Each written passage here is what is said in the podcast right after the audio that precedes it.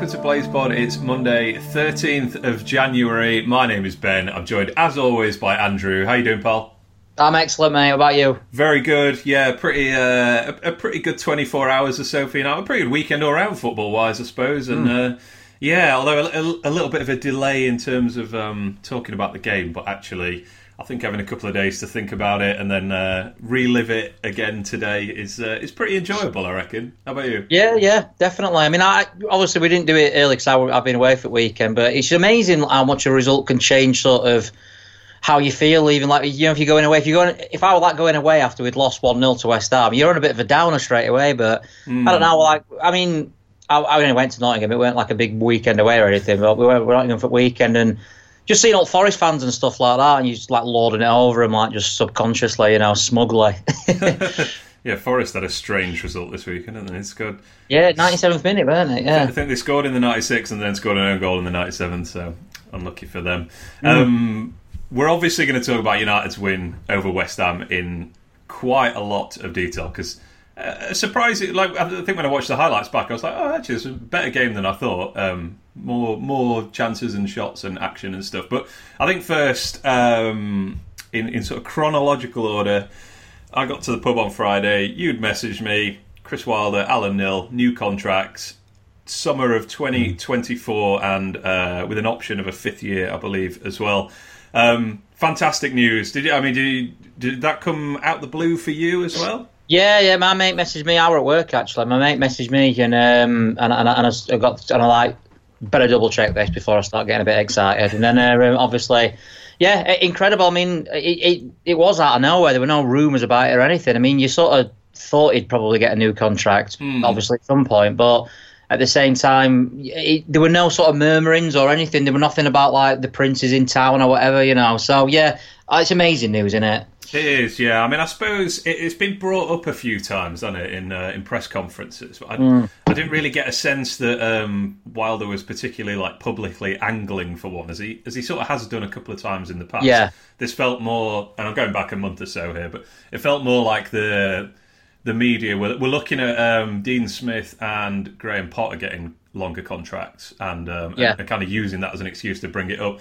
But um, yeah, I think uh, I mean obviously it's fantastic news in terms of retaining uh, both him and Neil, but it, it also it also says everything's rosy behind the scenes as well, doesn't it? I mean, obviously Yeah. the conditions that he's going to be working under are very much to his liking in terms of uh, you know the budget that's available, the plans for the club, the working relationship with you know the board, the owner, everything. So yeah, great uh, a great bit of news. Um, and yeah, hopefully, hopefully he sees that contract out and uh, and gets another one on top of it. I think. That's the thing. I mean, some people were saying it doesn't mean anything. You know, his his contracts are nothing. It's not about that for me. It's about the fact he wouldn't have signed it at all if he wasn't happy with what's going on behind the scenes. So Yeah. that was the most important thing. And the Prince did an interview uh, before. I think it was before the game, weren't it? Yeah. Uh, on, and I thought that was an amazing interview. Uh, just really realistic. None of the none of the sort of I don't know Europe in five years talk or saying we're going to do this, we're going to do this. It were you know really sort of down to earth, grounded. And yeah, I, I thought it was a really, really good interview from him, and obviously great news in terms of Wilder and Knill. Yeah, it is a great interview. I just watched that this morning. I, I do urge anyone to go and uh, go and watch it if they've not yet. It's with uh, with Carragher and Neville.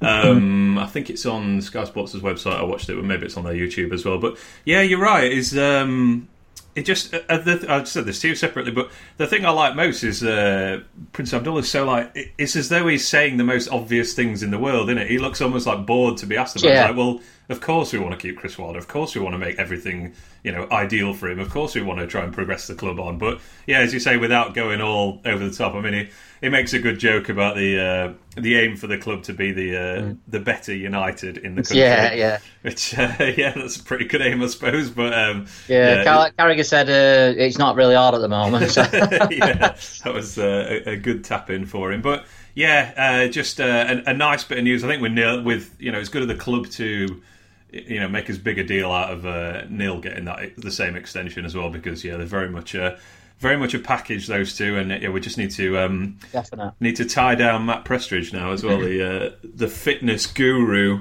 because um, yeah, he's uh, he's certainly doing a lot of great work behind the scenes as well. Yeah, um, yeah. It's only only Wolves have had more um, players play every single game this season uh, than we Yeah. have, and we'd be level with that if it wasn't for Henderson not being able to play against Man United. So I I don't think we look at this enough as, as fans because you look at Newcastle's injuries list and stuff, and uh, obviously the uh, well publicised one um, is. Norwich. My blank. Yeah, that's it. Yeah, Norwich obviously had loads of injuries earlier in the season. Uh, Villa obviously suffering from injuries and all this sort of stuff as well. So, uh, yeah, I, ju- I just think we need to sort of realise that how that's not a fluke that we're not getting injured because this has been going on for like three seasons now, hasn't it? Pretty much, where we've had no. The only big injuries we've had have been leg breaks or whatever, like with Coutts and stuff like that. We're yeah. having injuries a lot at all. It's uh, exactly what Wilder said. Actually, is like contact injuries, you, you almost can't do anything about it. So, like the Coutts one, but you you can do stuff that actually does mitigate the, I guess, the strain type injuries, and you know, Mm. Yeah. make sure you recover properly and stuff. And yeah, as you say, it's been going on for a few years, and you know, eventually you have to say that. All right, we've been a bit lucky in terms of not having any serious contact injuries, but yeah, everything else is down to um, preparation, recovery, etc. Sports science uh, magic, I suppose. It's pretty good.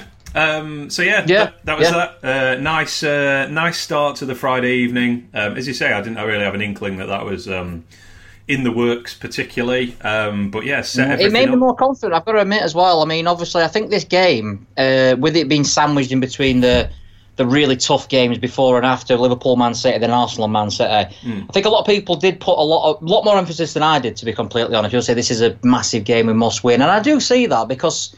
We could have easily been looking at five, you know, five games without a win, maybe even five losses in a row if, if West Ham would have beat us. Yeah. And I think that gave us that little bit of a boost, like certainly as fans, to uh, I, I were more confident. So I was a little bit nervous just before, thinking not necessarily about our overall, you know, what, what's going to happen like for the rest of the season. More to do with how much we would panic as a as a fan base, which Yeah, are prone to do, and, and I include myself in that as well. Um, which we are prone to do. If you lose five in a row or whatever in the Premier League, then yeah, people are going to start asking questions. So, really, really big game. Um, despite the fact I don't think it was a, a must-win or anything like that. I just thought it was a big game. yeah, it's kind of narratively a big game when it. I think. Mm, that's it, yeah. I know. I, I was a bit. I, I don't know if I just had my uh, head in the sand a little bit, but I was. Um, yeah, I was a little surprised by the amount of people who were, you know, really thinking like this is a we really, really need to get something out of this West Ham game. Mm. Um, yeah, I was listening to uh, Four Blades in the pub on the way down to. On the way down to the match, and yeah, that Yeah. came up on that, and I was like, "Oh yeah, I guess, I guess so." But yeah, I got, I got the, I got the overall feeling. Like I was reading stuff on Twitter and forums and stuff, and I get it. It's hard to once you go into that downward spiral. Of, uh, although the games are hard, like obviously the Man City, Liverpool, and all that, yeah, people are still, you know, the TV, like you say, the narrative is, sure, Sheffield United have lost five in a row now, or they haven't won in five, and uh, it, puts a different, especially with like with the media's constant and stuff. You, that's all you'd be hearing all the time. Sheffield United had a great start, but now they're, you know, they haven't won in five and all this. So it was a big game, um, but I, I still think it was a bigger game for West Ham than us.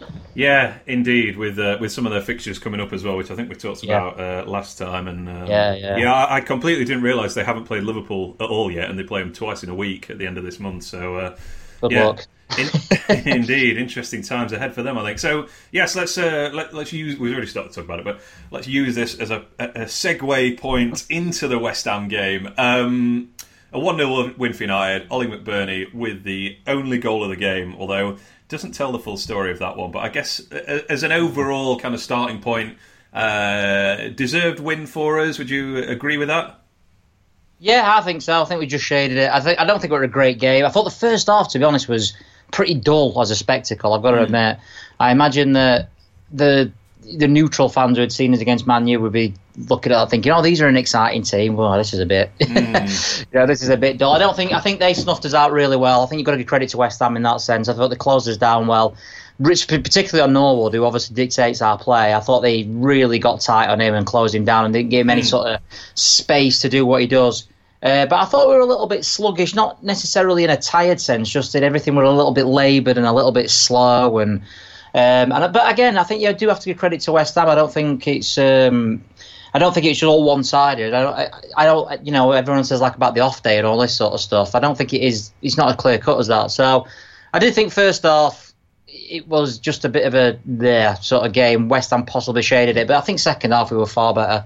Yeah, I agree with that. I think I messaged you at half time actually saying we were sleepwalking to a loss because it just felt like they were picking up every second ball and we It just, did.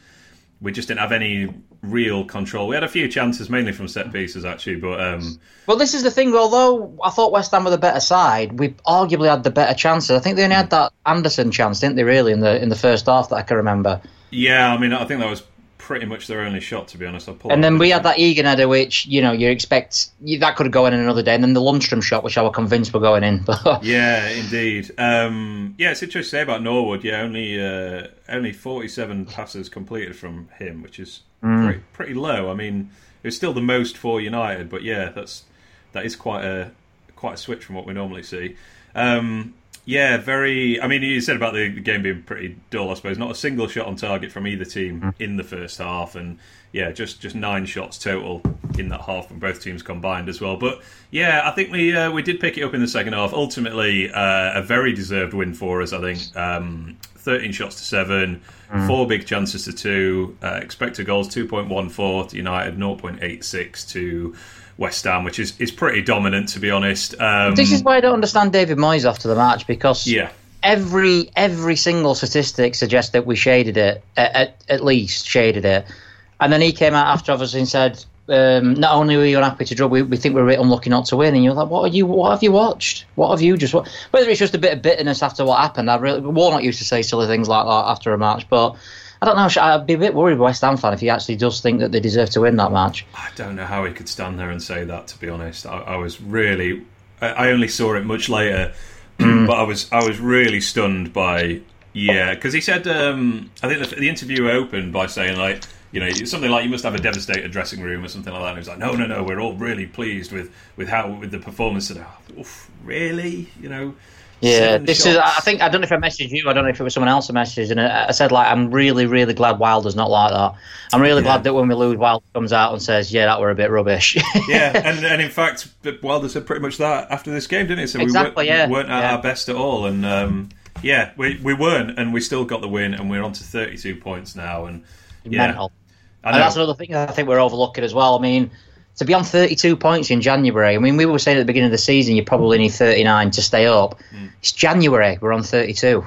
yeah, and uh, one more win, and we have more points than all three of the relegated teams from last season. So.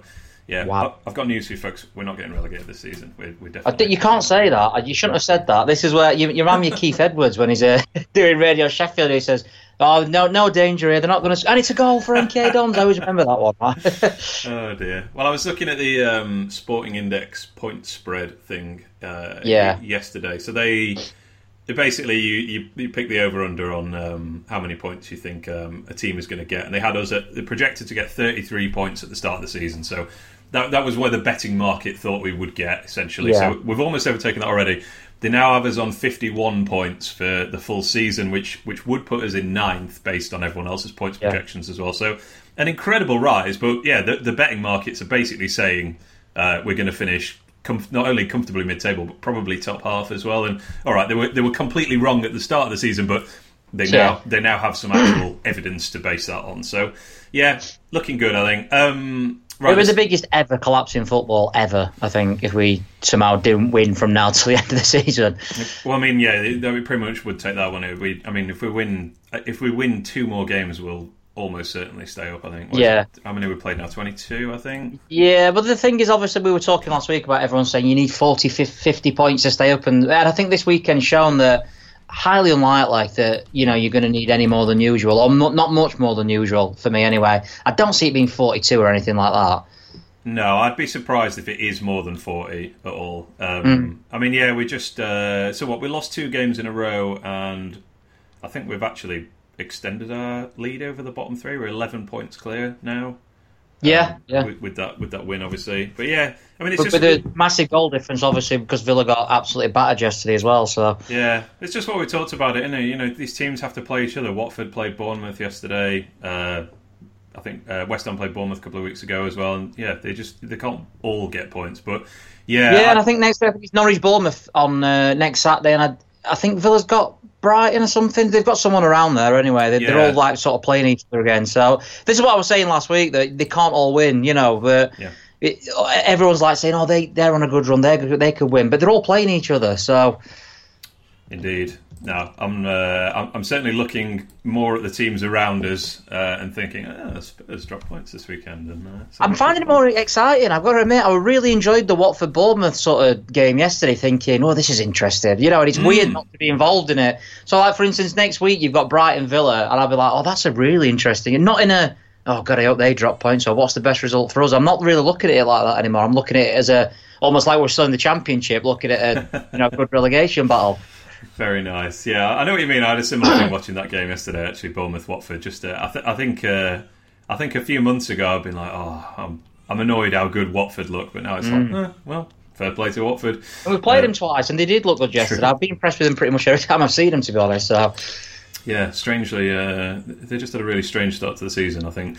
Anyway, back to West Ham. So. Um, yeah, when I saw the team lineup, I was slightly uh, slightly pleased for, for West Ham. That is um, because one Robert Snodgrass was not mm. starting, and we're definitely going to talk about him in uh, in depth later yeah. on. Uh, Zabaleta playing at right back as well, uh, with Fredericks injured, so that was that was quite nice to see. Yeah. No Michail Antonio, who is uh, also injured and yeah, major major threat player. I, you know, he's he's definitely in the category of players I would uh, love to see play for United. To be honest, yeah. I think he, he would have made a big difference yesterday, especially with. I mean, obviously we'll come on to it. We defended quite poorly in certain circumstances, mm. and I think he mm. could have maybe exploited that.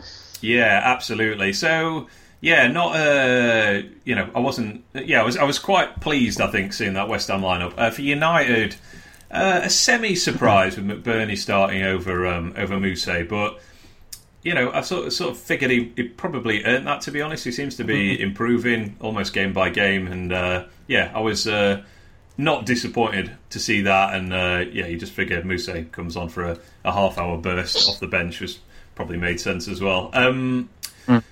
I guess to the sort of events of the game, one of the first things that happened, Fabianski goes off injured, which probably was a big deal. I think um, it, it, it yeah. would probably be a bigger deal for West Ham's whole season as opposed to just this one game if he's if he's seriously injured. Have you seen anything about well, that? Signing Randolph, aren't they? Which is obviously a decent uh, decent backup, I think. Mm, they are, yeah. Uh, but Fabianski is like I think he is genuinely one of the best goalkeepers in the yeah. Premier League, like the you know top four or five goalkeepers, and yeah, uh, yeah, bit of a drop off. So he goes off injured, having just returned from uh, from injury himself.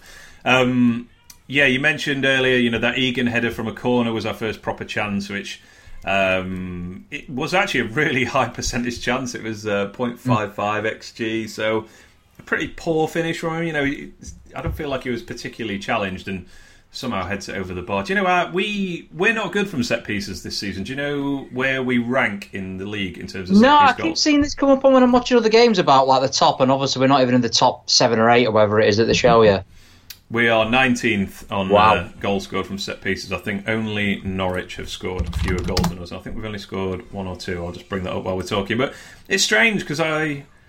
Oh, we were good last season. Um, mm. Although, actually, to be honest, I'm pretty sure, as you know, at about this kind of stage last season, we were very much a, a lower mid-table team for set piece goals, and then it, it sort of really improved in the second half of the season. So, yeah, maybe maybe it will here. I mean, I guess the thing is, um, we were very crafty with some of our kind of blocking techniques last season. I thought. Yeah, yeah, you're not getting away with it now. Yeah, not so much. So maybe we've had to kind of adapt what we're doing. But then we have had chances, haven't we? I mean, you know, just, this is that... it. I mean, that, that header on you know uh, against West Ham, that that another day that goes in, doesn't it? So I mean, I don't think the deliveries have been necessarily that poor. Obviously, some of them have, but. I don't look at it and think we need a better corner taker or a better. I still think Norwood's free kicks and whatever are really good. It's just yeah for whatever reason, we're not getting on the end of it or not taking his chances when it when it comes to us. Yeah, so this may, uh, you know, this may kind of uh, even out, I suppose, as the season goes on. But yeah, just two goals from uh, set pieces. Uh, sorry, Watford, who have scored, the only team that have scored uh, a lower amount than that. Bournemouth got ten set piece goals. There's no real like. There doesn't seem to be a great correlation between league position and number of set piece goals you score. No. Actually, Bournemouth at the top, then it's Arsenal, Newcastle, Liverpool, Wolves, Southampton, Villa So uh, it's just all over, isn't it? Yeah. Yeah. So I don't know. Maybe that'll even out. But anyway, it was a good chance for Egan. He heads it over. Um, Lundstram had that close range volley you mentioned, which also came from a from a set piece from a free kick. Um, I thought he was going to score that. To be honest, it was. Blocked. I think Lundstram did. I think he cheered pretty much when he hit it. To be honest, but yeah, uh, but yeah, I thought that were in. I were all jumping up like that's it. Oh, and then obviously the keeper didn't even make a save when you look back at it. Yeah, it was a block just in front of him, wasn't it? It's, uh, it's... I thought the keeper had saved it at first, but mm. yeah, David Martin was the goalkeeper who, uh, who came on for Fabianski. Not his, uh, not Mm. Hugely busy game, although uh, he certainly had some decisive contributions one way. or I'd like to, on David Martin. I, I know he's like obviously played the majority of his career at lower league and stuff, but uh, like the commentators and, and fans, this is not just from this game, but like games he's played before. They, t- talk about him like he's about a sixteen-year-old kid. Yeah. Right, saying, "Oh, poor old David Martin. You know, poor David Martin. He's come in and he's not." You know, it's his big game and it's his big chance at his beloved. It's like he's 33 year old or whatever he is. He's not. He's not like a youngster. I don't know if I'd just completely missed this one, but because he made his debut at Chelsea, didn't he? And uh, That's right, yeah. And there was like this big thing at the end where he got hugged and stuff. And yeah, it's a good Yeah. story. Obviously, you you playing for the the team you love, but people are like talking about him like he's some sort of naive fifteen year old kid in goal. Well, exactly that. I thought he was like 20 or something, and then as you say, you look, it's like, oh, he's 33. What's going on here? It's, I think it's probably because his dad used to play for West Ham in it. So it's, Yeah, it's a I understand like, that's the, the romanticism of the, the Chelsea thing, but after that, you're like he's a real goalkeeper. He's not, he's not a competition winner if they just keep putting in. No, indeed. Um, and he actually uh, inadvertently almost set up the probably the best chance of the half, uh, which was a, a long clearance that ended in Anderson having a one on one. And oh lord, what a bad goal this would have been. And Yeah. I, have got to say, Egan. Uh, I, I think this is probably his worst game for us. I there was Completely agree. I think there was three times where I was just like, "What on earth have you done there?" And yeah, this this was the first of them. So it's just it's just a hoof from Martin inside his own six yard box, and it's it's an unchallenged header from Egan. And he just, I don't know, he just, I don't know if it catches in the wind or if he just completely misreads it, but he, he essentially completely miscues this header and uh, it runs to Anderson, runs in on goal, and um, poor finish puts it wide. I, I don't know, yeah, don't know what else to say about the finish. Massive. Well, I, I think that's happened a few times, hasn't it? That ball over the top, and I can't understand why. Because that's not anything to do with Premiership quality. yeah, That's just a simple, you know, any non-league side could. I mean, even against uh, I'm to get it wrong again. Flied, Fylde, Fylde. Fylde, Fylde. Yeah, sorry, not flied, Fylde. Always get it wrong. Um, even against them, they were that one ball over the top where their men went through and Betty had to make that tackle. I don't know what's going on with that. I really don't, because it never happened last season. no, and you know, defenders are good in the air, and there's three of them, so should be able to Yeah, and, and yeah. I know they've got the pacier players up front, obviously in the Premier League, but I don't think it's anything to do with that. It's just I don't know. It's happened four or five times. Obviously against Liverpool, it happened when uh, the uh, the home fixture when uh, I think it was Mané missed that at the post or whatever. Uh, Watford goal, Newcastle second, both from the same sort of thing. yeah, this is it. Just a ball over the top, and I can't work. I really can't work out whether it's just lack of organisation or we're just pushing up too too high, or we're trying to be too sort of attacking and pushing up. And I don't know, but probably something we have to look at that because we are going to get caught out uh, a, a couple of times if we continue to let that happen. Yeah, I mean, I guess you could say with his eager one, it's just a straight up error, isn't it? It's not like Mm-hmm. lack of defensive organisation or anything like that. It's just like he basically just completely ballsed up the header and it ends up with Anderson. I mean, Obviously, the Watford goal as well were exactly the same, aren't they? yeah, yeah, exactly. Um, I, I just. I just assumed Anderson was going to score this. I, I think. Yeah. I think not only is it a great chance, but it does. I don't know. I feel. Uh, I feel like the last few home games, uh, we've just been. The opposition have just scored from their first chance, and Yeah. Yeah, so I mean, uh, my brother said like you know he didn't, he didn't even bother getting up. My brother to like see where the ball actually ended up because he just thought it was you know just slipped into the corner of the net, and Yeah, yeah. then he was like, oh wait, To. I thought they were one of their better players, Anderson, but that were pretty poor. Uh, yeah. It's, it's quality. I mean, yeah, my, my dad was saying that after he was like, "Oh, that Anderson's really good," and he's like, "Well, yeah, they spent forty five million on him.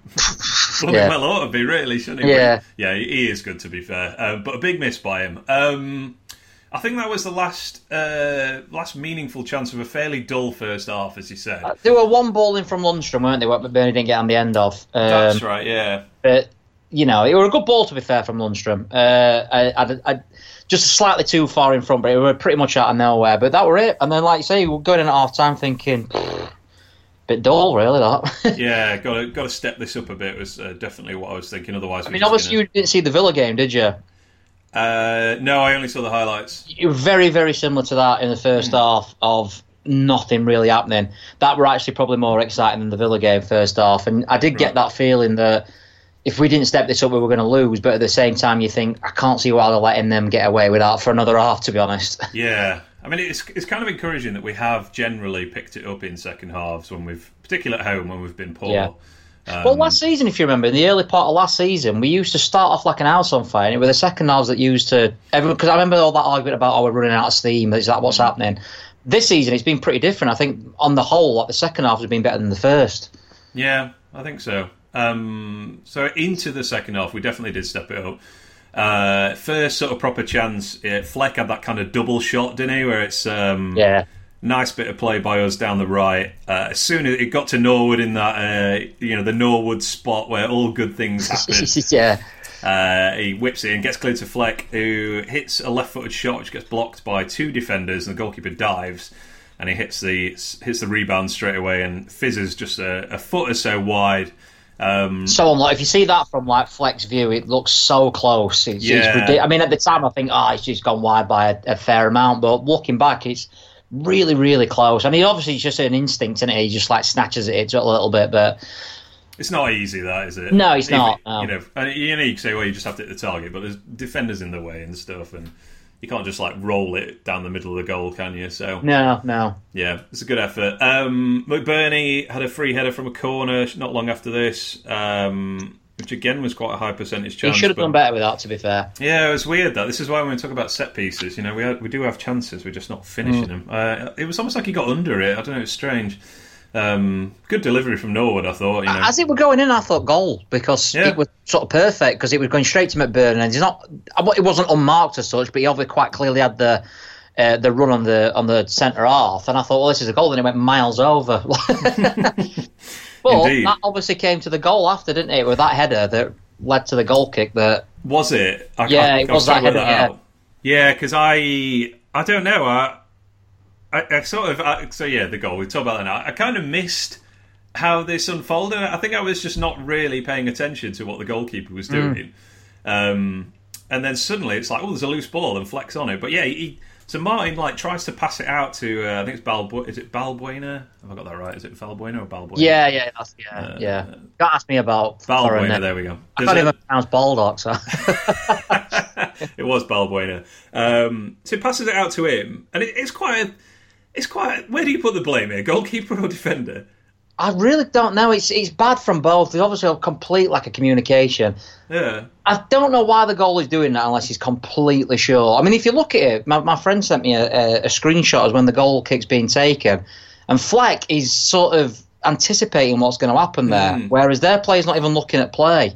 So I do think you probably have to blame the goalie, unless unless the defender shouted, you know, pass it to me. Then Yeah. I don't know why he's doing that. I really, really don't know why he's doing it.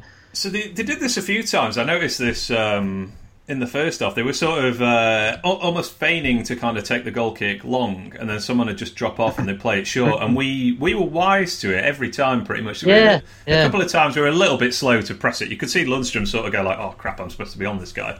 But we were definitely wise to it. And yeah, I think you made a really good point there about anticipation. I mean, the fact that we have two players in on goal essentially from this and no defenders around, just the guy who, This was is that's what we're unbelievable. When Fleck got it, and then I saw McBurnie running, I was like, "Where are West Ham?" Mm.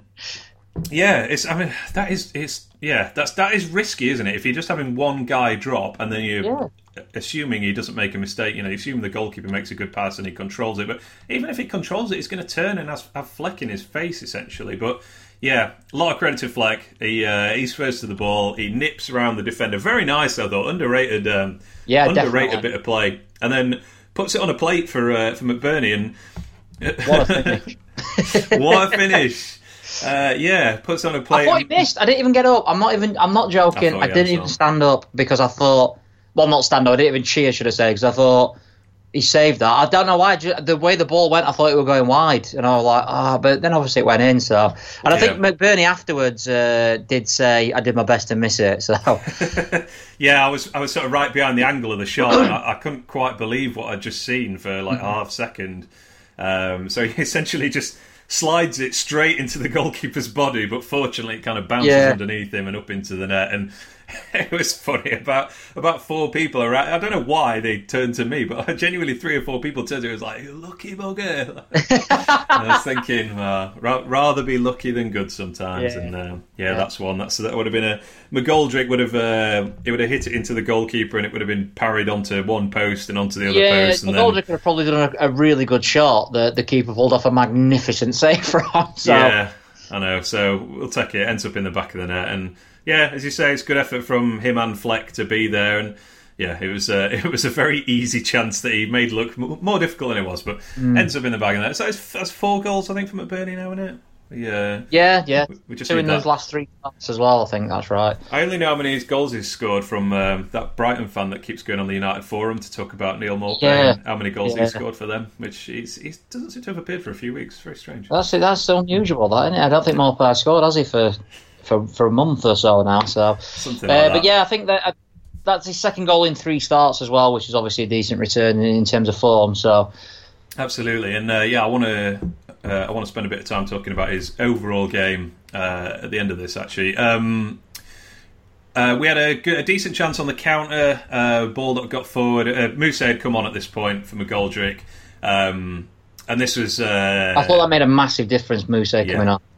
I think so as well. And, and this was the first example of it. I mean, we got the ball in our left back spot, and he's Mousset's sort of 15 yards inside our half, and you know, with a defender well in front of him, and everyone, you know, the whole crowd's like, "Play it, play it, play it." You know he's going to get it. I love that we were in the left back spot, but because we all know how fast he is, we we're like, pass it. Yeah, but it is all you have to do. Is, through on goal. yeah, just ch- basically just slide it down the line, and you know he's going to get it. And yeah, it's a good bit of work to play it to Lundstram, and then I really thought Lundstram should have shot actually, like or just you know, kind of dummied the pass. I thought the It defender were a poor ball well. from Lundstram, to be fair. I thought that. I thought he didn't get anywhere enough on it for Bal. He didn't really give Bal that much of a chance, did he? No, and it ends up getting blocked uh, out for a corner, I think. Um, then a bit of a turning point. Uh, we mentioned him earlier. Robert is. Snodgrass comes on. Oh dear me! I was so glad when he was not in the team, and then he comes on. I think I can't believe how well he played again. Uh, do you know? I looked this up early just to make sure I'm not talking absolute nonsense. But um, he's played four games against United in his career, two goals, two assists, and Mm. well, he, he almost had a, another assist and another goal in this one. Um, Immediately from the, the free kick, weren't it? Um, Literally his first touch, fizzes Yeah. in a ridiculous free kick, which uh, I'm not sure he finished, but he was offside by uh, half a body. Um, Yeah. right decision.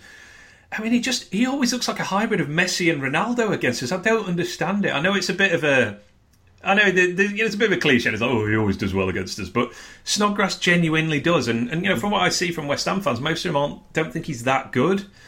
his free kicks were inc- the best free kicks Yeah. I've seen from anyone this season in that in that game.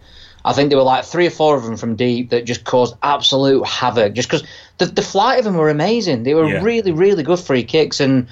Yeah, I don't hate him, but I hate him when he plays against us.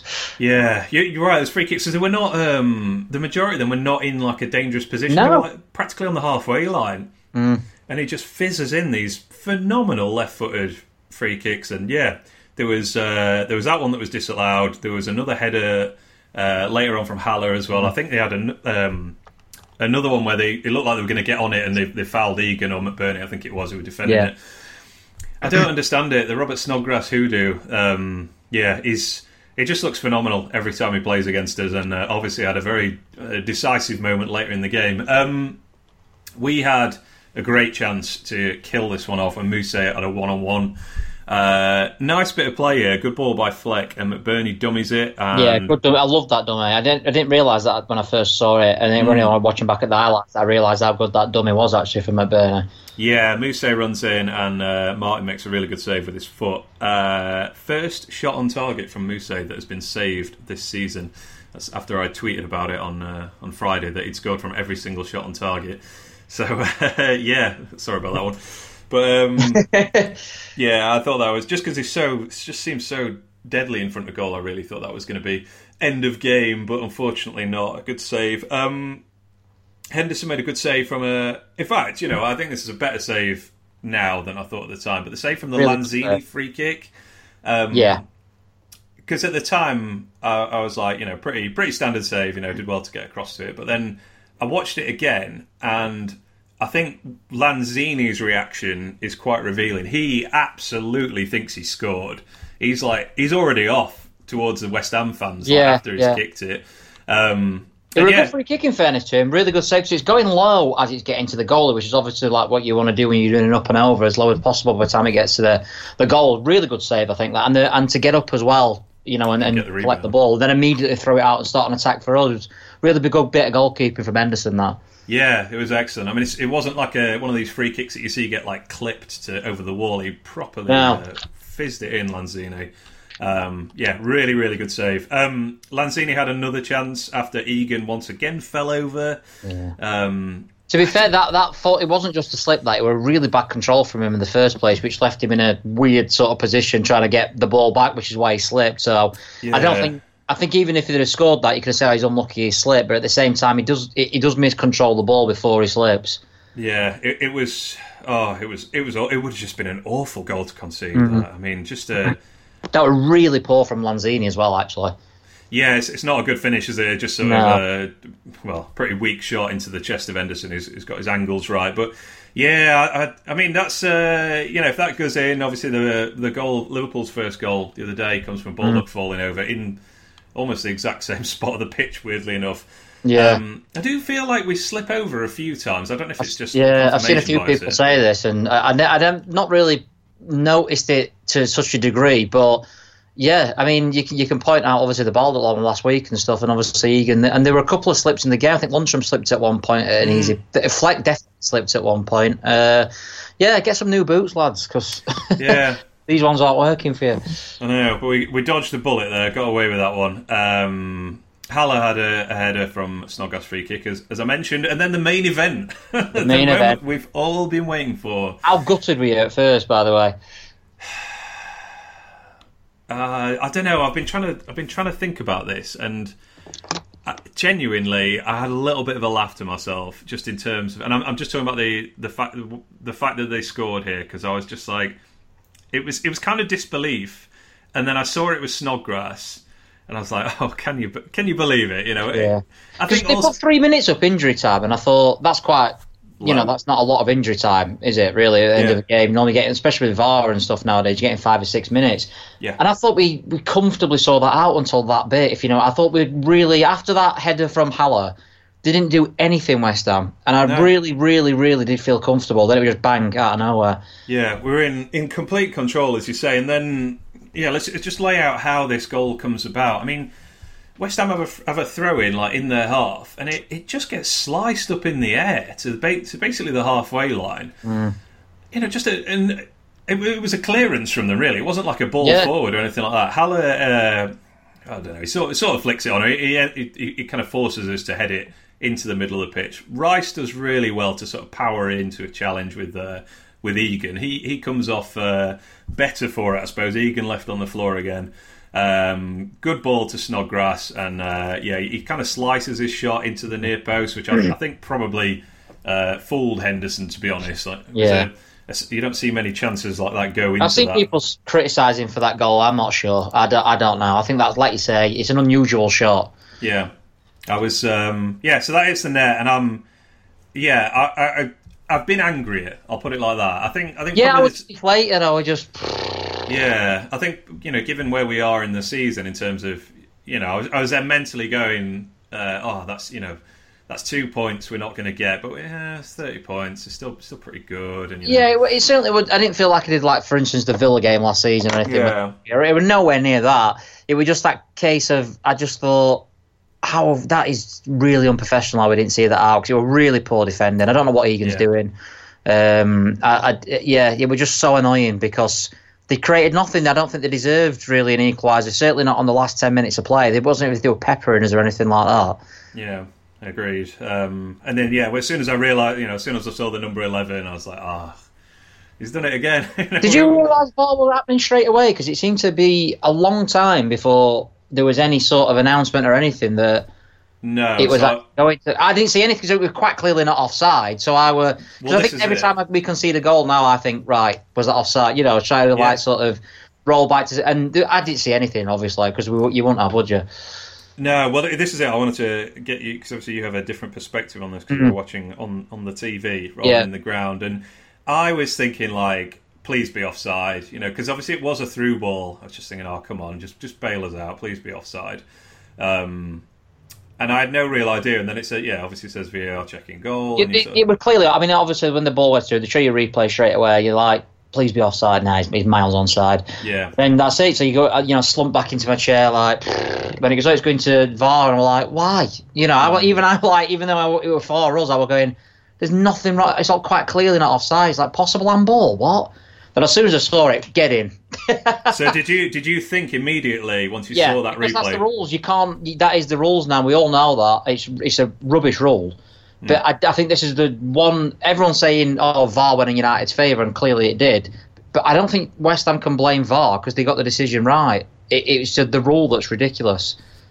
Yes, I, I, agree with, with all of that. Um, the rule is ridiculous, and it should be changed. I think because and as soon as I saw it, I thought that, that yeah, it can't be a goal because it is handballed. It's it's ridiculous. It's harsh, but it, it is handballed. So yeah, and then I was sort of stood stood up with my arms folded, think just sort of you can't give this. Stop! Don't cheat.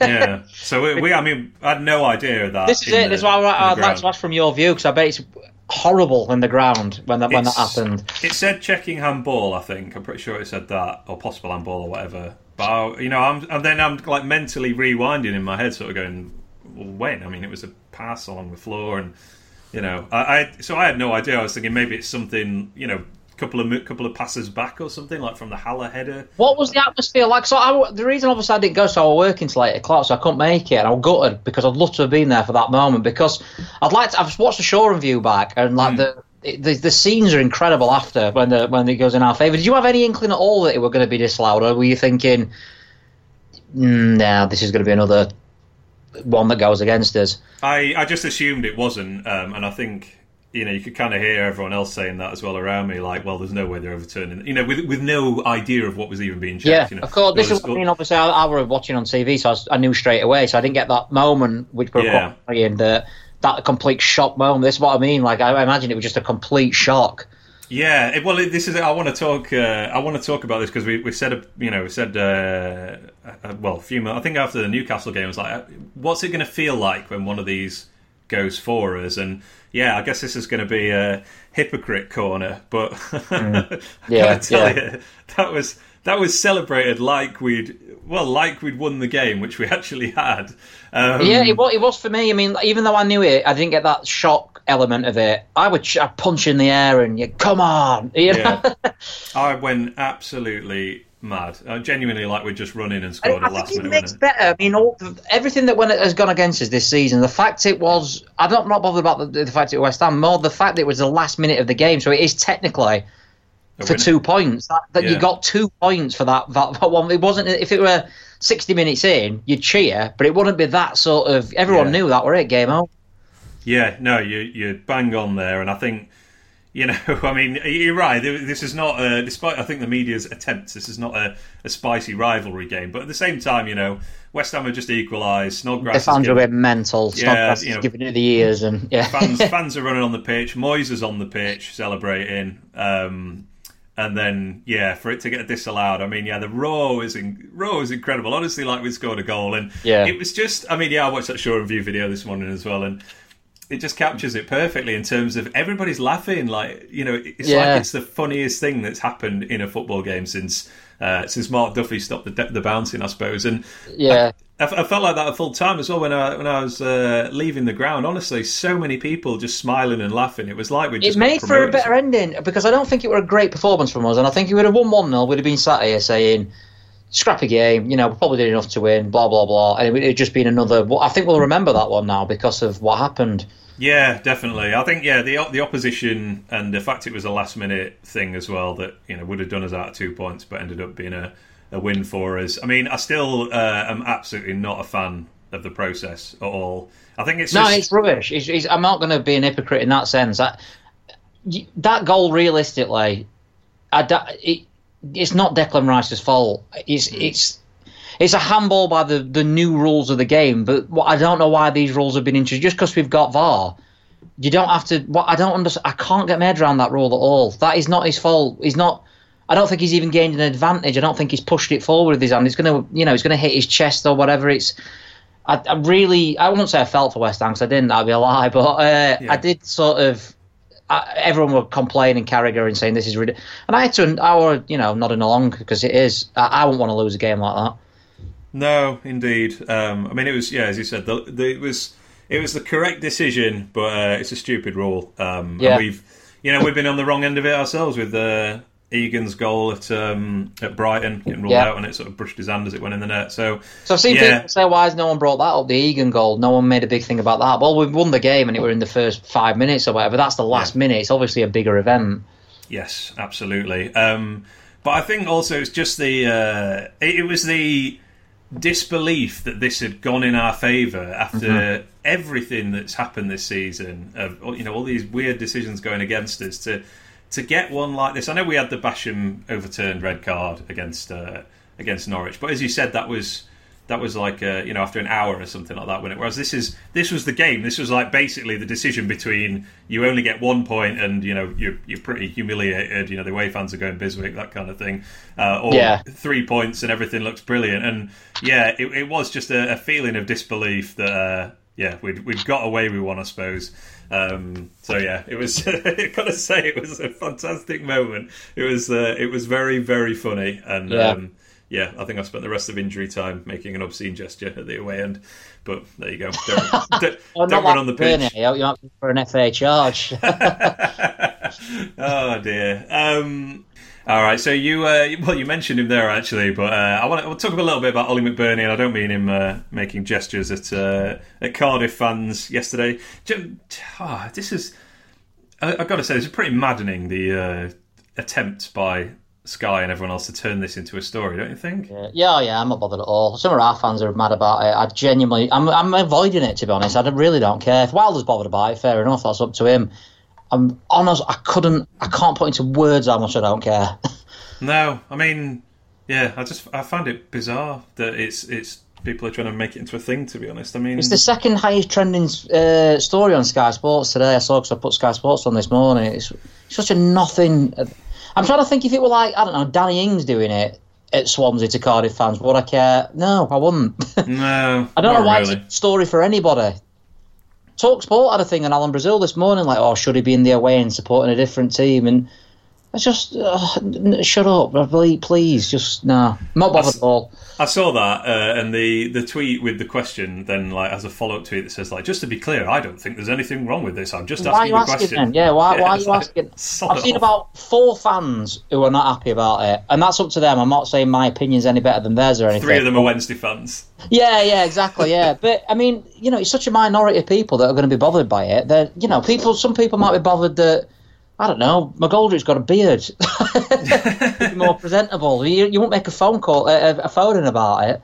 No, it's really strange. It was, uh, you know, pretty clearly a day off, and uh, yeah, I don't, I don't really care to be honest. No. as long as, as long as he's not doing something like, I don't know, driving whilst under the influence of alcohol, No. I'm, uh, I'm, I'm pretty good with it to be honest. But let's talk about what he did on the pitch on Friday, Mr. McBurnie. And uh, I feel like I've said this a few times recently, and that probably speaks to an improved level of performance. But I think this was his best game for us. Do you Agree. reckon? Completely agree. I think he look, he's looking stronger every week. I think he's looking a little bit faster every week in terms of what he's doing. He's not there yet. I still don't think he's you know the finished article. I don't think teams are going to be thinking, "Wow, we need to stop him at Burnley. He's a big." But he's getting better and better, and I thought he would. I'm not that surprised really. I think he's a hmm. better player as a football than many people think. Yeah, well, well, this is it. I mean, you know, we've said this a few times. He's, he's not. he's- not like a target. He's not like a big lump target man. I mean, he's not No. like um, like Haller, for example. For uh, well, maybe Haller's a bad example. Andy Carroll. Let's go. Let's go Yeah. the other end of the footballing spectrum. He's, he's not. He's not that kind of guy. Although, although actually, he's very good in the air. If you look at the, I'll try and pull that up while we're talking. But um, the he's, he's pretty much towards the top of all the kind of aerial win. Yeah, I think he won most aerials on the, the day. I think Sky put that up actually. He did, yeah. Uh, with yeah. Uh, I, I thought it was really good. I really, I thought in the, I've seen some people criticise him in the first half, but I thought he were all right in the first half. To be honest, I thought it were a poor game overall, but I thought he put himself about a bit and he showed a bit of strength and stuff, and he, he was certainly our most dangerous forward player. Yeah, absolutely. Yeah, I'm just looking now. He's uh, seventh in the league for aerial wins behind uh, Haller, Joelinton, and Dominic Calvert-Lewin. Strangely enough, But he's not played that many neither, McBurnie. So that's a that's you know, true. yeah, Yeah, that's, there's- that is good though. To be fair, yeah. Of players ahead of him, only Deeney has played more minutes, and that's not by much. That's good effort by Deeney. But yeah, you're right. I mean, look at Haller's played almost twice as many minutes. Joelinton twice as many. Calvert-Lewin's played 400 minutes more. So he's good in the air. Um, but yeah, anyway, sorry, roundabout point. You know, he's not like this target man. He, he is a, he's more of a complete forward. You know, he's, he's this kind of player when he's at Swansea, he, he can dribble, he can create, he can, you know, have a shot from long range, get into good positions himself. And yeah, this this to me was the distillation of that. I think in terms of hmm. one game, they were. I thought, to be honest, it was like a passable McGoldrick impression. I while was about McGoldrick to say on I, pitch. I'm not sure how well that partnership works in the Hmm. sense they both come deep to, to get involved in the game. Uh, I'm certainly not writing it off. I don't know. They probably need more time to play together. But yeah, I, I agree with you. I think I think McBurnie played well when Mousset came on because he had that sort of McGoldrick role, didn't he? Obviously, Mousset was Yeah. this forward player. Uh, yeah, it's interesting on that. What you, what you do next? I think we'll with the Arsenal and City games coming really close to each other. I imagine we'll swap around anyway with the forward line. But I would like to see McBurnie and Mousset up front. 'cause I don't think it's happened yet as, as a start. It, it feel, I mean, it feels like that's the future of you know that's probably where we're trying to get to, just in terms of the age of our other strikers. Um, I guess you could throw Callum Robinson to that as well, I suppose. But yeah, I thought. Um, I mean, yeah, we can probably dovetail these two together. But uh, uh, as good as McBurnie was, I thought one of McGoldrick's poorer games. Like, um, I mean, th- this was really striking to me. Only uh, only 18 touches of the ball for uh, McGoldrick. Um, compared to 53 for McBurnie, which is, I mean, that's a huge disparity. And all right, some of that is those aerial wins, but uh, and McBurnie played he played 23 more minutes as well. But you know, to have that level of disparity, that's very It's unlike Unusual. McGoldrick as well because he's normally the one involved in. it. he, he comes deep, Absolutely. picks the ball up and stuff. And I think you know, he did it twice in the first half. That I remember him coming deep, picking it up, and Hmm. trying to get something going. Um, I'm not, you know, it's just one of them things. I think he's he's he's had a couple of games where he's not been quite at it, but. I could say that about a couple of players for us. Uh, Yeah. that, that just happens throughout the season. I don't think I'm not going to sit here and say, "Oh my, he's been found out," you know. Yeah, yeah. Like that. I just think it's just. I mean, it happened even to, to Billy Sharp last season. He got 22 goals. He scored them fairly early on in the year. Then he had a couple of quieter games, and McGoldrick himself had a couple. It happens, you know. You can't expect him to be eight or nine out of ten every week. Certainly not in the top flight as well. Indeed, I and, and not to be all uh, clickbait headliney, but I do wonder if maybe we, in a month or so, we look back at this game as like the beginning of that transition to uh, to, to McBurnie playing that kind of role. Um, so yeah, he played an hour McGoldrick and only touched the ball 18 times. As you say, really unusual for him. Um, yeah, McBurnie uh, joint most aerial wins on the pitch with with Haller. He's passing only sixty six percent, but if you look at like where it was on the pitch, it was all in the middle and final third. Um, And he, you know, he's popping up on the left, through the middle, on the right as well. He had um, a, couple, a good turn in the first half where he picked it up and round the defence, and that dummy for the Mousset chance as well. And then I thought this was very noticeable. And again, he's a McGoldrick trait. Um, three out of six tackles, second most attempted by all players, and the second most won as well. So, yeah, stick that one in your pipe. I Anybody think who thinks it don't work out. Yeah, I'm going to say I think uh, that's the big, the biggest thing for me. I think in the past few weeks is his strength. Obviously, we saw it against Brighton with that goal, uh, but I think in the past we've mentioned it on here, especially against like Newcastle and stuff. Uh, he, he got bars off the ball a bit, didn't he, and sort of bullied out of it. And he has he's had that's happened to him a few times, and that doesn't seem to be happening uh, of late. I don't remember him going down at all against West Ham, for instance, in terms No. of and uh, he's looking a lot more stronger and a lot more physical. Yeah, well, I mean, I sent it you this morning. It was on. Uh, it was on the Athletic. I just want to try and bring it up, but the, he has been quoted McBurnie as basically saying, you know, the amount of work that, uh, the amount of fitness work that United are putting him through. He says it's not like anything that um, is is experienced at any other club. Um, yeah, he's saying the staff are on us every single day about recovery work. Uh, they have us doing so many things, far too many for me for me to mention, as we'd be here all night. It does my head in, to be fair. He laughs. I've never known anything like this before in my career. Um, but yeah, Sheffield United have always had that side. Even the boys who haven't passed their medical, the gaffer here is one who will take a chance. He has confidence in the backup team to get everyone fit. So, yeah, you're right. Ben Um, Osborn said something similar last week. I don't know if you saw his interview. No, uh, but they asked him if he were going to leave or something, and he said, "No, no, he's, I'm happy to be here, even if it's going to be a, a first frustrating season." He said, "Because I'm fitter than I've ever been because of the the methods Mm. that Sheffield United uses. Just a complete step up from what he were used to at Forest. And this is Forest. They're not a you know a, a backwards club or anything. You know, they're obviously got their own. They've probably got more money than us, to be fair. I would have thought in, in, behind the scenes and stuff. So." Massive, massive shout out to the fitness guys, or whatever you want- you want to call them. Uh, Yeah. what do you call them nowadays? Performance, Sports, sports scientists. whatever they are. Yeah. Yeah, massive shout out to them because it's not a coincidence, like we said earlier with the injuries and stuff. That is not a coincidence that we're getting such a lack of injuries, and it's not a coincidence that we are possibly the. Uh, you know, I imagine that we run more than most other teams in most games. Yeah, it's it's that balance of um, you know intensity, but not going to the not going into like the red zone of getting injured. So yeah, he's. Uh, I, I don't know if it's a, a you know I'm just describing an easy narrative here, but it does feel like McBurnie is definitely benefiting benefiting from that on the pitch. And Yeah. uh, yeah, long may it continue. Um, Fleck back to normal levels in this game. I thought after uh, an off an off day against Liverpool, although. I actually you know- thought we were really poor first half, Fleck. Oh, okay. I Uh, thought. uh, Uh, yeah, I've got a little bit of a different uh, angle. I, I thought he was really slow on the ball like the rest of the players, but I don't think he did any of these sort of trademark runs that he does. There were a bit in the, the first half where I can't remember what player it was who took him on really easily and sort of Fleck was just static and he gave the ball away two or three times, but I thought in the second half he were as good as he was as bad in the first half for me. Yeah, that's fair. Um, yeah, he ends up with the joint most chances created in Norwood, um, and yeah, obviously gets the assist as well and has. Uh, Yeah, I mean, it's one of those. It's a cliche, but he plays well, and we just look far more threatening as a team. I think yeah, it's absolutely. the one midfielder we've got who runs with the ball. Yes, I, I think did he get Sky's man of the match actually? He did. He got Sky's man of the match. Yeah, A little bit surprised about. I thought that was probably uh, probably should have gone to McBurnie to be I honest. I thought they'd give bit. They normally just give it to whoever scores. So. Good point. Yeah, um, we've already talked about Egan's weird, weirdly bad performance. Hopefully, Yeah. that's just out of the system. But I just thought it was hilarious that you know he's just played back-to-back games against Aguero, Sterling, Mané, and Salah, and then it, and look, look, you know, look very solid, and then falls apart against flipping Haller and Declan Rice Yeah. and Mark Noble. Like, Well, like you say, every, like I said, everyone has bad games. Uh, He's, he's been brilliant, and I, I think Yeah. that's the worst I've seen him since probably that first half against Chelsea, Uh, yes, that's true. Yeah, we were a bit all over the place then. But yeah, I just think it. was- The, what doesn't concern me too much with that is they were quite elementary errors. It wasn't as if he was sort of, you know, making. It, it, there, there were errors that you, you can't imagine him making again, can you?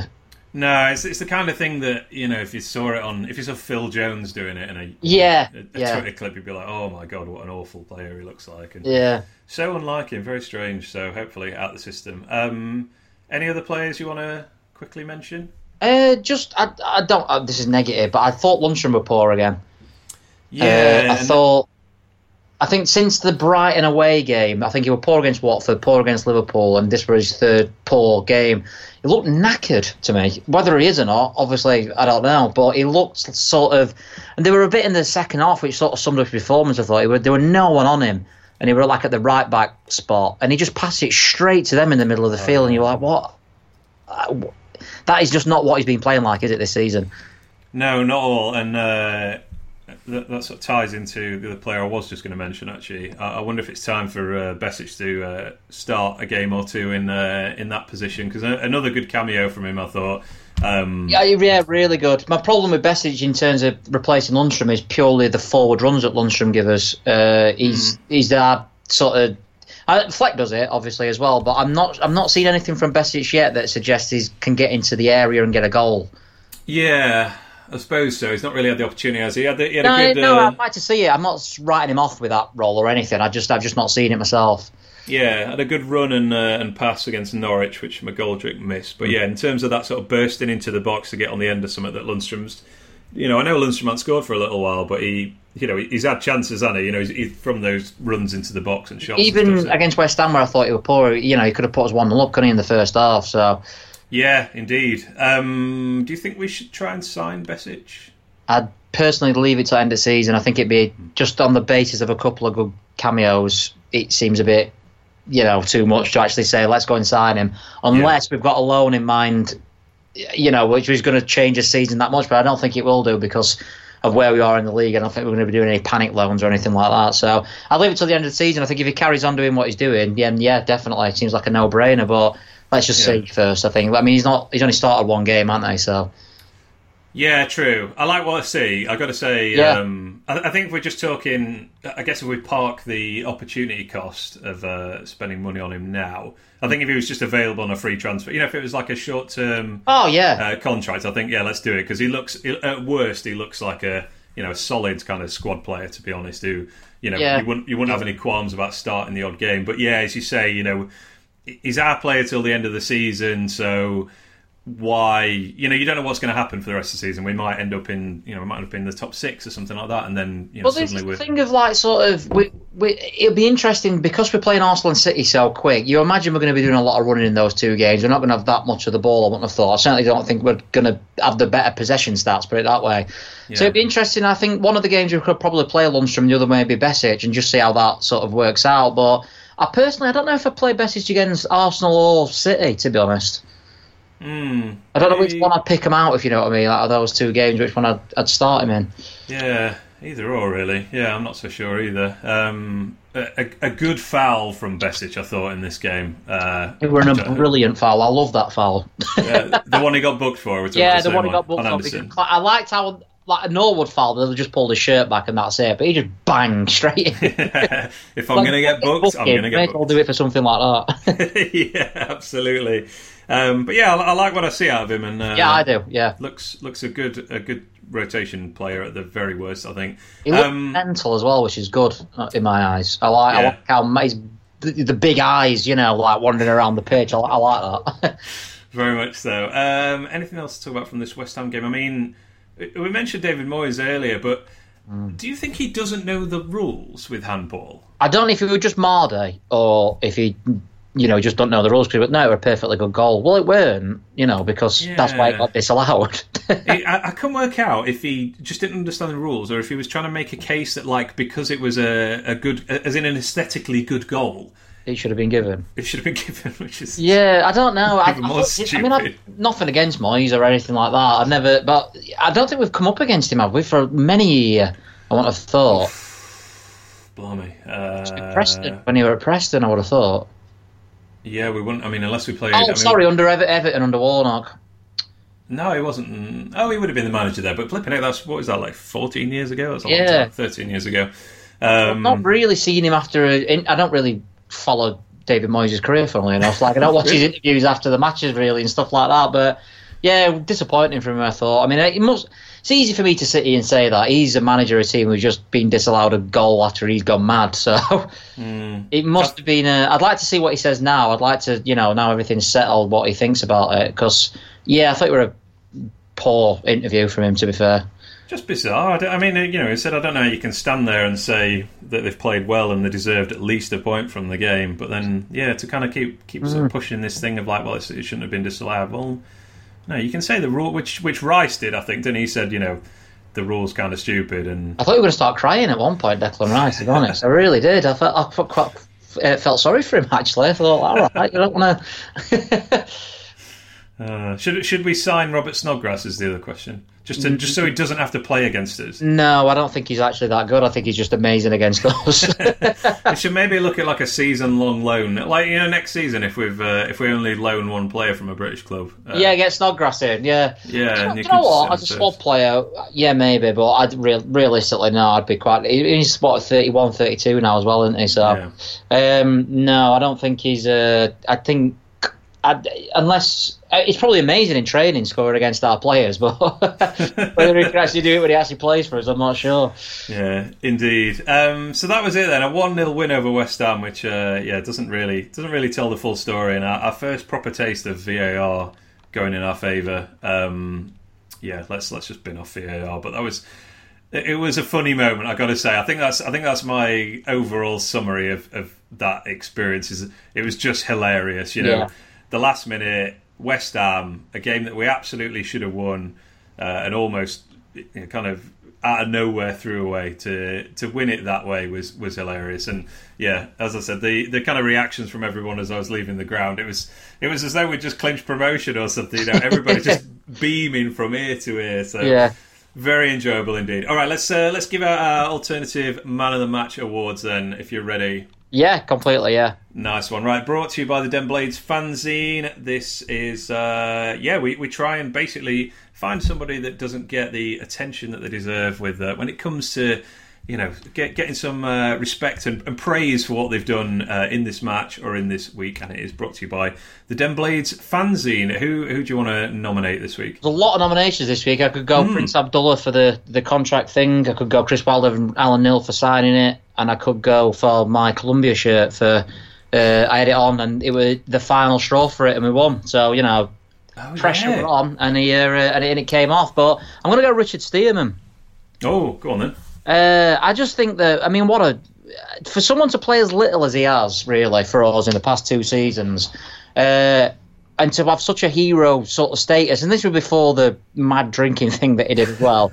I think everyone were delighted when he came on and scored against uh, Middlesbrough last season. I think mm. you know that's just uh, he sums up everything that's amazing about the, the, United at the moment. Didn't play much, but didn't moan. Got on with it. Professional. Always tweeting about United. Always saying, mm. you know, it must have been hard for him. He weren't involved at all. He's not played a minute this season in in, in the league. And he wrote after every game, he's like, "Great win for the lads today," or "Buzzing for United." Proper professional, really good guy. I think he'll be welcome back anytime uh, back at Bramall Lane. Absolutely. Um, yeah, we, we could talk about him in a bit more detail here, actually. Uh, yeah, obviously, uh, contract terminated and joins um, Huddersfield immediately mm. uh, on a free transfer. So, you know, obviously, the, the, club have made that happen. And I think, yeah, I mean, more more broadly, I mean, it, it just sort of says everything about where we've been as a as a squad and a team the last few years that I, I genuinely am like elated when these fringe players are getting moves and Mm. You know, this to me, I was like, because yeah, I think I saw this in the pub as well before the match, and and was like, oh, you know, that's great. Well, you know, what great news! I'm so happy for him that he's going to go and and play football somewhere else, which is a complete contrast to about four or five years ago. Yeah, yeah. I know. Like, oh, you couldn't wait to get rid of him, could you? no, exactly. But yeah, you're right. It was uh, yeah, big personality off the pitch. His, I think his um, uh, drinking exploits, celebrating promotion, will just will, will in a, in a Twitter age will live forever. To be honest, um, yeah, absolutely unreal scenes and uh, yeah, getting Stearman entering the uh, the local lingo. I mean, he really should have a leaving party. I think he should. Although maybe uh, maybe he needs to save it for the end of the season. Probably not. yeah, not. I'm going to say Huddersfield might not be happy about seeing him. Uh, yeah, but yeah. Uh, I still can't work out whether he's a, a, really big drinker or he's just never drank before. yeah. Yeah, no, he's, he's certainly uh, he's certainly drank now. But yeah, fifty games for the Blades, four goals, as you say. That uh, I think probably that highlight moment is is Middlesbrough last season. Yeah. You know, yeah, I agree. Because uh, we just co- I can't remember what it, oh, it was after the Villa game, wasn't it? We just lost to Villa, uh, drawn the Villa game away, and he was a sub on that game as well. He came on as a sub, so he didn't even start yeah. because we had another injury. And I remember yes. thinking because we didn't know much about Cranie at that point as well. So we had like Cranie and Stearman at the back, and you're thinking and no O'Connell either. Stevens no O'Connell that game. Uh, I think Stevens were playing centre half for the first time as well. Yeah, that's right. Yeah. So um, you know, again, it just showed you last season with the likes of Cranie and Stearman just how important they were to get us over the line, and I think it must be really difficult. I really like what Osborn's saying in a similar situation at the moment. Every time I've seen mm. him in an interview and the tweets he makes and things, I think he seems like a really good professional as well. Yeah, for sure. It's uh, it's a great shout. It's um, you know, like I said, I'm, I'm glad he's got a move because he's, I mean, he's well down the pecking order for us. Um, and you've got to think we'd probably sign some more defensive cover as well yeah, in the next. Yeah. If not in this transfer window, then in the next one because obviously Jagielka's not a uh, not a spring chicken anymore, and we're, we're not super deep there. But I guess with uh, with Rodwell coming in as well, that probably bumps him down the yeah. Uh, well, the he, couldn't get in the team against uh, Fylde, could I? So uh, it, it's that sort of suggested that he was, you know, if you can't get in RFA Cup teams, then you're, you're not really got much chance. Even Kean Bryan gets a game. So, Jerry, uh, maybe we were keeping him from getting uh, getting cup tied. How did, how did feel getting on the old? Uh, he, actually did get one as a sub though, where it's the, oh yes, uh, the last minute. Yeah. So, I know Huddersfield are out the cup anyway. So. Yeah. Maybe that's why we brought him on. uh, yeah, farewell. Um, good shout, that one. Very good nomination. Um, I've got a bit left field this week uh, with my alternative man of the match, and uh, I want to nominate you. Wow. for your. I mean, I, I, just think you, you had a hard week, I think, in terms of uh, Roy's view from, because you had to get a pre and post match view from Fylde, Mm. which you managed to do, which is an incredible effort because, I mean, how uh, how active is uh, is Fylde Twitter and Fylde forums? Is there a lot of uh, lot of chat about that team? Uh, funnily enough, no. It were it were the pre-match, the post-match weren't as bad because there were a couple of people talking about the game, but the pre-match is the hardest one I've ever had to do, and that includes staying up on a Facebook page on Yeovil's like at two a.m. like I, I always go back to. That were harder. That was so difficult. Um, I would just. It were absolutely un- unreal how like sort of I would just search. I, I joined a, a Fylde Facebook group um, to try and get a couple of comments from there, which I, I, I did manage to get a couple from. But yeah, so yeah, oh, you uh, better read face- it, everyone. Anyway, Is, is your Facebook ban expired then, or have you, have you got a burner account or something? You are sorry. Has your Facebook uh, Facebook ban expired? Oh no, my on- Facebook ban is only on my phone. I got banned. I don't wanna- really want to say why I got. Yeah, let's let's not talk. Yeah, About it. it went, it went. It's not as bad as it seems. It's not nothing horrific, but a misunderstanding, shall we say? Um, but I managed to do it on uh, on my laptop. So I'm only my. It's just the device that's been banned for some reason. Very strange indeed. So, but no, not only did you pull that one out the out the fire with uh, with Fylde, um, the the cup draw then throws up Millwall away, and uh, Mill well Millwall basically don't have a forum, do they? Or it was shut down due to The- their uh, the- yeah, the forum was shut down last year due to um, questionable. racism. Yeah, well, yeah, you've said it. Yeah, uh, yeah, it got shut down. Uh, but it's re- they've got a new one that's reopened. I found. Uh, so I would, yeah, delighted. I'm like, oh, not Millwall. They've not even got a forum, and I put.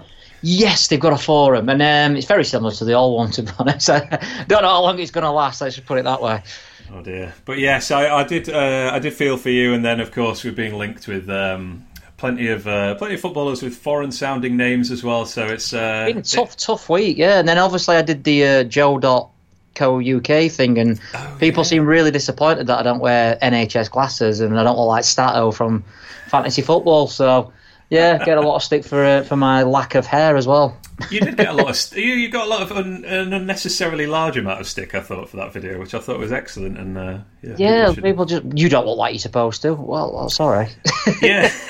that did occur to me like what a strange thing that is to say to someone. Like, Yeah, no, but you, my you mate don't. says my mate always says that I look like Alan Shearer if Alan Shearer took a few wrong turns. So uh, I'll take that. I've had worse than that. So yeah. Yeah, but yes, uh, uh, an interesting, eventful week for you. I thought so. very I, I, very eventful. Yeah, my, twi- my my tweets were going off, and everyone were just saying, "Oh my god, look how look Roy looks like this. He don't look like that." Well, well, I, I don't know what to say. What do I do?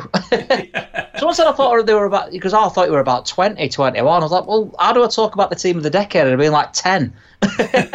yeah, just have to uh, have to make it up, I suppose. Um, but yeah, you- you're my nominee. I'll give you the casting vote here. Do you want to do you want to vote for yourself or do you want to vote for Richard? I'm gonna go. I think Richard Stearman deserves it more than me, just for getting a few views from Fylde. To be fair, uh, so yeah, I'm gonna go Richard Stearman. I can't go. I'm not. I'm not egotistical enough to uh, go for my for myself. I'm afraid. Very, very noble of you. All right, Stearman departs for Huddersfield, but with one last one last award to his name. Uh, he is the alternative man of the match for this week. So yeah, this is brought to you by Den Blades Fanzine, sponsor of this podcast. You can get every edition of the fanzine delivered to your door this year in 2020 with their season ticket. That is uh, four editions of the fanzine plus stickers and badges. And uh, yeah, it's available from denblades.co.uk and uh, strongly recommend checking it out if you've somehow not got a copy before. It is absolutely worth your time. All right, mate. Talking Have you seen time, Gary Neville's tweet about McBurnie? By the way, I've just I've just not, just gone onto Twitter. I have not. Enlighten me. He said, um, McBurnie, blah, blah, blah, this is a disgrace. The lad has done the most normal thing I've ever seen from a footballer in a long time. He goes on to support his team and his pictured film, and he ends up with this. And he's, he's basically tweeted Sky Sports saying, uh, talking about the obscene gesture, which I think is pretty good from uh, Gary Neville, because obviously he works for Sky, don't he?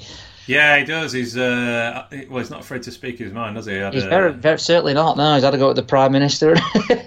Yeah, well, he, he had a go at. Um, uh, I think it was in the Manchester Derby when he was that Man City fan. Um, the racist gesture at uh, Yeah, yeah, yeah. one of the City players, and he, yeah, basically, uh, Sky were like, "Oh, Gary Neville's views are not reflective of Sky." And it was like, "Well, do you disagree with me?" That's really yeah, weird. but yeah, that was brilliant. That absolutely, I do like him. And I, I got apparently got a bit of criticism from certain people, him and Carragher, for talking about the the VAR decision rather than you know our our performance or whatever. But it's, it's the, that's the big story of the day, in it. You can't be, you know, it's only No. the same as when Tottenham we do, you know, the Lundstram thing against Tottenham. It's only the same as that or City.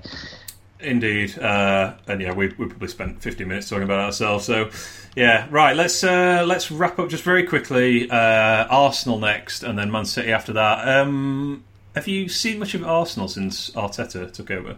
I I don't think I've seen them once. Of, oh, so I'll tell a lie. I saw against Leeds, um, and that that's the only time I've seen them since he's taken over, I believe.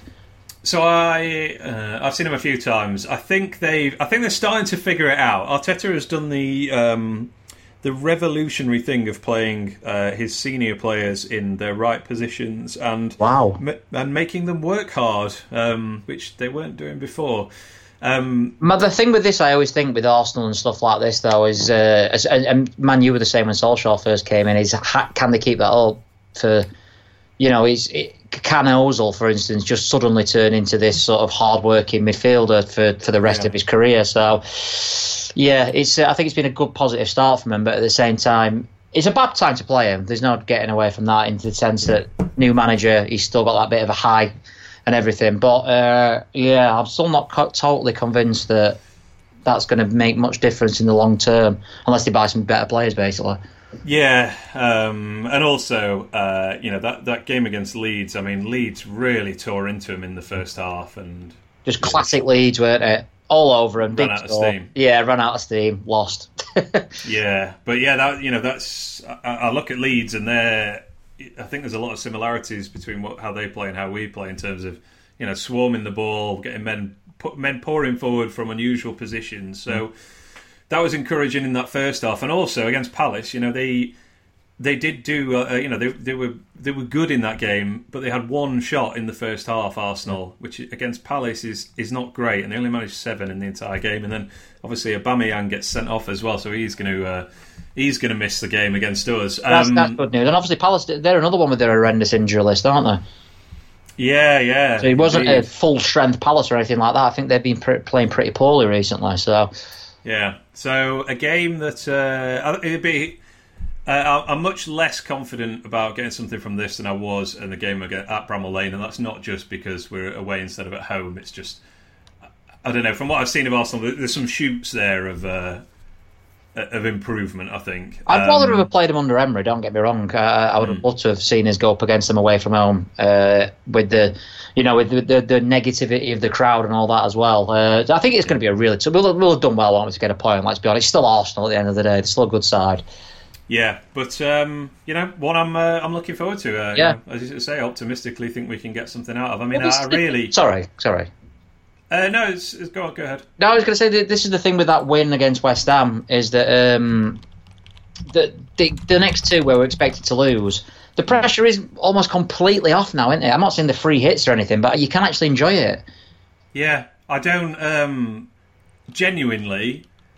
I don't. I don't think there's a game left on our fixture list where I think we have no chance of getting something out of because I think we can get something out of Man City. I know they just did Villa six one yesterday, Yeah.